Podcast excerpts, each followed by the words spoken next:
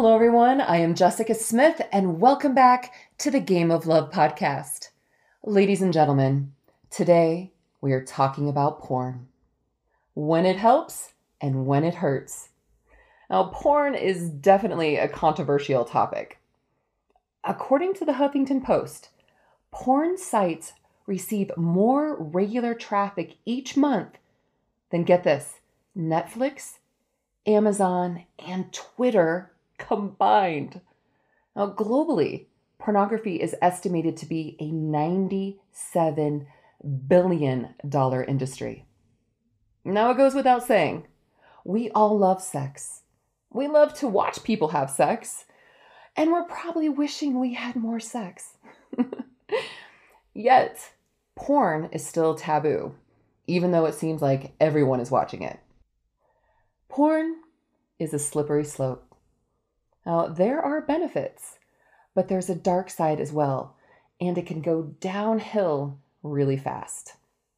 Now, the reason why porn is frowned upon or not talked about openly stems from our foundational misunderstanding between men and women and why we watch porn to begin with. And real talk, most women are watching porn too. It's not just a guy thing. So, why do we watch porn? Well, we're horny.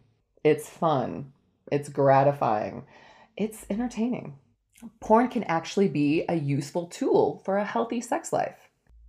We can get off without going anywhere. We can have these amazing experiences and we are all alone. There are no repercussions, it's safe sex, and you don't have to call an Uber for anyone afterwards. you can have an experience then shut off your computer and walk away.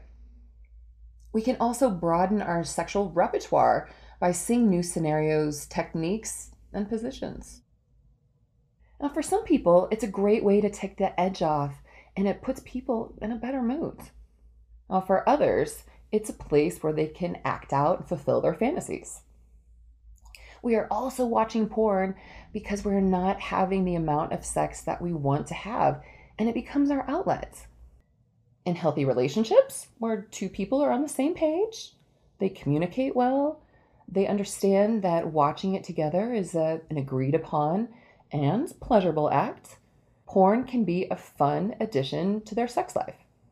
You can watch it together, act things out, use it for inspiration, or just use it to spice things up in the bedroom. It's arousing and it can get people to break out of their shells be more exploratory and more adventurous. Porn can be a healthy addition to anyone's sex life if it's done with an intent of recreation and if it's done in moderation. Think of it as a sometimes snack. it's something you can take pleasure in every once in a while, just like having Oreos from time to time. You're not eating them every day, but you have Oreos as a sometimes snack just to satisfy your sexy sweet tooth. Now, if you start eating Oreos every day, that's a problem. Studies have found that Oreos have an addictive additive in them, and it makes it hard for people to stop eating them. The same goes for porn. It can be very addicting, and that's when the dark side of pornography rears its ugly heads. When watching it becomes an everyday occurrence, it can be a sign that there's an unhealthy dependency or an obsession. Another sign is when someone can't get off without it, or if it interrupts or hinders their real sex life. Around 8% of Americans are addicted to porn. And in some cases of extreme porn addiction, people will actually forego social and normal day to day activities to instead sit at home and watch Pornhub.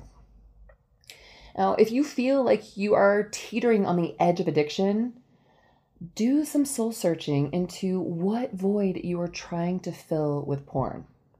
And you might want to consider getting therapy to help you transcend this addiction. Now, something that drives me crazy about porn is the bad technique and the unrealistic expectations it demonstrates and is expected to be the norm. When really, in reality, it's just for show. I mean, most women do not want their clit treated like a turntable, okay? now, another topic I want to broach is what do you do when your partner is watching porn? Again, it can be a slippery slope. It can be a thing you start to introduce, and then bam, all of a sudden, you and your partner are turning porn on every time you go to have sex. Or maybe he and she can't get in the mood without it. You might start questioning if your partner wants you or just wants the porn.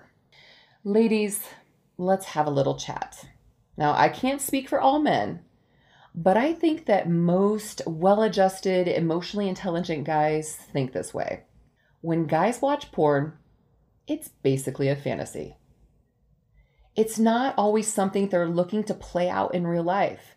It's more of a in the moment thing, and it usually doesn't go deeper than that. Now, most guys I've talked to about this say they usually don't even finish watching the video. And once they're done, it's a control, alt, delete, and forget about it situation. And ladies, your man is probably watching porn when you're not around, and it has nothing to do with you. He isn't watching porn because you aren't satisfying him. He isn't watching porn because he wishes you were that woman in the video. And he isn't watching porn because he's a pervert. Unless he is. he's watching porn because he's horny. That's the reality of it. I guarantee he'd much rather be having sex with you. But it's 10 p.m. on a Tuesday, his dick is hard, and you're not around. So he has to get the job done on his own.